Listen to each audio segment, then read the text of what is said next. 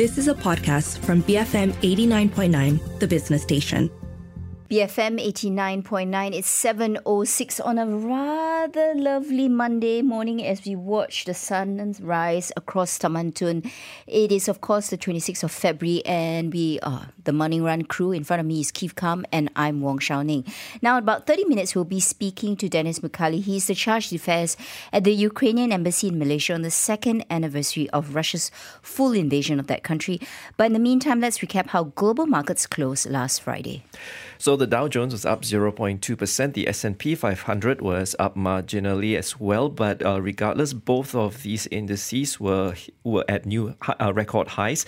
The Nasdaq, however, closed 0.3% lower. Uh, earlier in the day in Asia, the Nikkei in Japan, the Nikkei was close because Friday was M- the Emperor's birthday, but it saw 2.2% the day before, where it hit a record high and is now just less than a thousand points before it reaches 40,000. Uh, Hong Kong's Hang Seng was down 0.1%. Shanghai's Composite was up 0.6%. Singapore's STI was down 1.2%. And the FBM KLCI was up 0.2% at 1,549 points. For some insights, though, on where international markets are heading this week, we speak to Kingsley Jones, Chief Investment Officer at Jevons Global. Good morning, Kingsley. Always good to speak to you. Can you please help us understand what is happening in the United States? Because the S&P 500 and the Dow both closed at record highs last week. Do you think this rally has legs? Well, it's certainly been a very strong period for the S&P 500, uh, but uh, I'd note that that index is now dominated by the technology stocks. So uh, what we're really seeing here, I think, is uh, the spillover of that tremendous move in stocks like Nvidia in the lead up to their announcements of their earnings, and then obviously the huge rally post a very good earnings result. So uh, I think that's the main driver of the performance that we've seen. Some other stocks in the United States have lagged, um, and so with most of the the big tech reports out of the way, uh, we won't be seeing that sort of highly positive news flow at this time. So we think the market will probably take a breather from here. Uh, we'll probably see some rotation within the market and we'll also see, I think, uh, investors toying with whether they, uh, you know, wait for a dip on the tech stocks to buy more. Clearly, uh, that is the place to be in terms of the momentum, mm. and we'll just have to see how this market pans out going forward. So, other than technology, what do you think investors are looking at as to determine where, where the market is heading? Are we going back to trying to determine the actions of the Federal Reserve?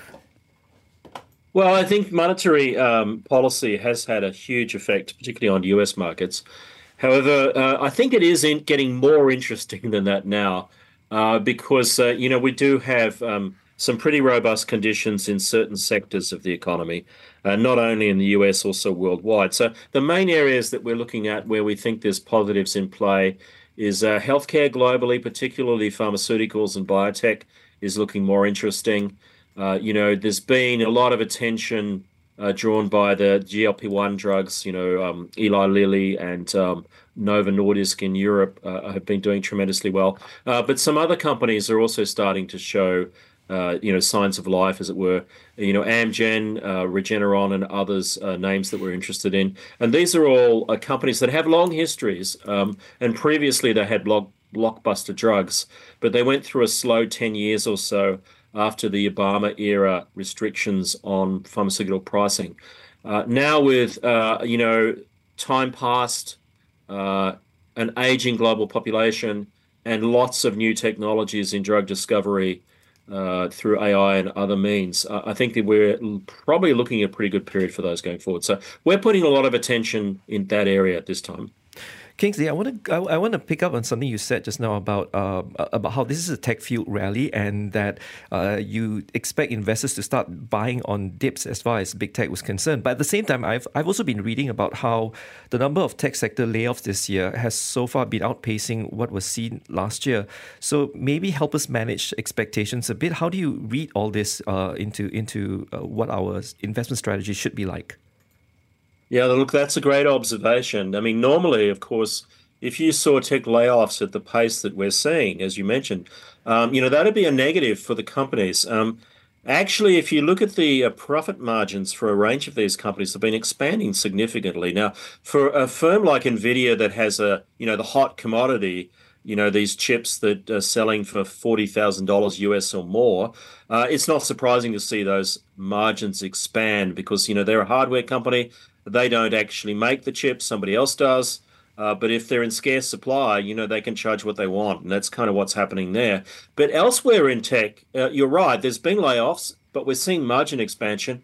And a lot of that we think is the early stages of the productivity um, increase from using generative AI tools within tech. Now, if you think about where people uh, have jobs in tech, a lot of them are coders, but not all of them are coders. A lot more are involved in client relations and customer management and you know marketing and such things. And each of these areas is actually quite well suited uh, to using Gen AI models, particularly coding. Uh, so a lot of coders have reported significant productivity improvements through using Microsoft Copilot and other tools. And I think now what you're seeing is, if you will, the boomerang effect. You know, programmers invented these tools and they now seem to be the first ones to lose their jobs. Okay, sadly though, that's true, Kingsley. Um, I've got a question about AI though. So much of what, uh, so much of the money has flowed into this chip makers, like you say, because the chips are worth forty thousand per chip. But do you see any other companies that are proxy to this who maybe are working on the application of AI, even like Australian names like Afterpay, Block? Is it something worth considering? Uh, yeah, absolutely. I think there's two ways to think about that. Uh, well, perhaps three. I mean, um, you know, you mentioned financial services with Block and so on, and and clearly, I think, as I mentioned with um, the tech sector, there's a lot of functions in finance um, that you, you, know could potentially be improved by AI. So that's a place to watch. And you know, the big Australian banks, I'm sure they'll be doing stuff in this area to just try to improve um, you know, their performance in terms of uh, compliance and other matters that are very labor intensive right now. So that's one area to look. But I would say, look, the standout for us is I think that the Chinese tech sector has been left behind here because obviously people have said, well, you know, they don't have the leading models, so why would you be interested? Um, and and then there's also been, of course, the crackdown that happened earlier with the Chinese government. But the point that I would make is that China's the second largest economy on earth, and the way the US sanction behavior is going, um, they're, they're, kind of shutting themselves out of that market, as we've seen with NVIDIA. On the call, the earnings call, uh, Jensen Huang, the uh, CEO of NVIDIA, when asked about competition, said, well, look, possibly their major competition is Huawei, because Huawei in China is actually quite good at designing chips. They're not very good at making them right now. That's because of the sanctions. Uh, but I think you have to look at that runway ahead of China and say, well, at least on the software application side, what you're mentioning, I think some of these firms, you know, the usual suspects like Tencent, uh, you know, Alibaba, um, um, Baidu, and uh, other firms, particularly in the auto sector, you know, like BYD, uh, as we move into self drive, they're probably all significant beneficiaries of the AI boom, I would think. And and um, I mean, speaking about Chinese stocks as well, they they kind of rebounded strongly last week. Is this more of a function of them being quite oversold uh, leading up to today? Yeah, look, I think there has been that effect. As um, you know, what happened, of course, around this time last year, uh, there were a lot of institutional funds managers who were betting heavily on China, investing money uh, for the expected COVID rebound. You know, with revenge shopping and all the rest of it. It didn't pan out that way in China. The Chinese uh, consumers been quite cautious. Um, and, and so then you saw the opposite effect of loads of money leaving China. I think now Chinese values are quite compelling, but the sentiment is still poor. You know, if we see some, um, you know, greater progress on combating the real estate crisis with new government measures and just a stabilization of Chinese consumption data, then I, I, think you know some of these Chinese stocks are really compelling. But as I said, the the uh, you know the the sentiment's still pretty negative. Uh, you get lots of uh, you know negative stories about Chinese companies and how you know they're not going to get anywhere. But I'd point out that not all of them are owned by the government. There's plenty of entrepreneurial firms in China, like Xiaomi, you know, the mobile phone maker, for example. And and therefore, I think you just uh, you do your research. You don't have to rush, uh, but these are certainly go- interesting times to look at China. And we think later this year it could really come into its own as, as the value play for this year.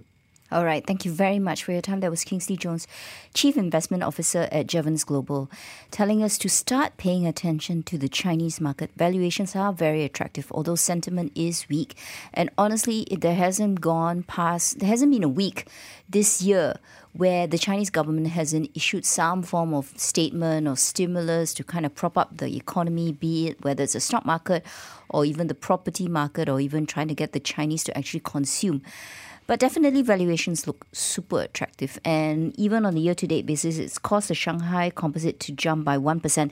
But I don't think the foreign investors are back at all. It's really just a lot of domestic money at this moment. Yeah, and and and when I when I look at uh, how how high the uh, Dow and the S and P are hitting new records, it does fill me with a little bit of nervousness, which, which is why I've been reading up on, on, on the fact that um, well, Kingsley did say that we should we, we could buy the dip whenever it comes to the big tech, but at the same time, when you look at the stats, yes, it's uh, just two months into the new year, but mm. the, the, the the pace of layoffs among uh, tech companies is higher than the whole of last year, which kind of like you know it helps me temper my expectations a little bit, which is why I wanted some uh, insight from him.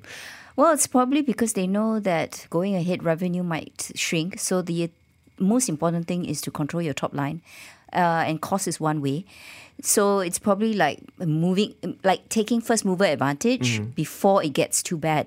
Uh, but let's talk about one of the world's richest men, Warren Buffett, the sage of Omaha, because his company, Berkshire Hathaway, reported a record cash pile this is cash, by the way, of $167.6 billion just in quarter four.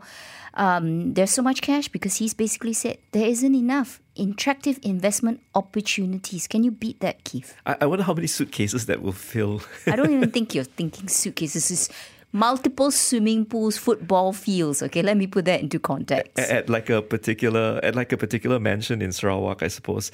Anyway, despite operating earnings rising to eight and a half billion dollars due to high interest rates and insurance underwriting, Buffett did express disappointment over just how many deals he could substantially uh, um, uh, improve their performance on. His purchase of Alleghany Corp for eleven point six billion dollars in investments in Occidental Petroleum and Japanese trading houses are some of the notable notable moves he had made in the recent period. He also spent $9.2 billion on share repurchases in 2023. Okay, what's interesting is he basically said that repurchasing their own shares might become less attractive with the rising prices. And, uh, you know, he sends out this annual newsletter which people pore over. And in it, he basically said there remains only a handful of companies in this country capable of truly moving the needle at Berkshire, and they have been endlessly picked over by us and by others. And outside the US, there are essentially no candidates that are meaningful options for capital deployment and Berkshire. All in all, we have a, no possibility of eye popping performance. See. I don't know. I mean, he's like super duper honest, isn't it? This is about managing yeah. expectations, right? So when he comes back in his corner and say, "Hey, look, I managed to do an investment," hey, I surprised on the upside. But the point is, Warren, if you've got nothing to buy, we've got plenty of cheap Malaysian companies. Why not come and visit us? You went to Japan last year. You didn't come to Malaysia. See, Shawnee, I, I, this is what makes me nervous because I also read that Jamie Dimon sold something like 150 million dollars of uh, I forgot some bank stocks, and and Warren Buffett can't find anything to, to invest in, and yet the Dow and uh, the S and P 500 are at new record highs. So yes, maybe it's time to start reconsidering managing your own expectations. Well, they always say follow the smart money, right? So if you believe Warren and Jamie Dimon, what are they trying to tell you? I think the answer is rather obvious. Up next, we'll cover the top stories in the newspapers and portals this morning. Stay tuned for that. BFM 89.9. You have been listening to a podcast from BFM 89.9, the business station. For more stories of the same kind, download the BFM app.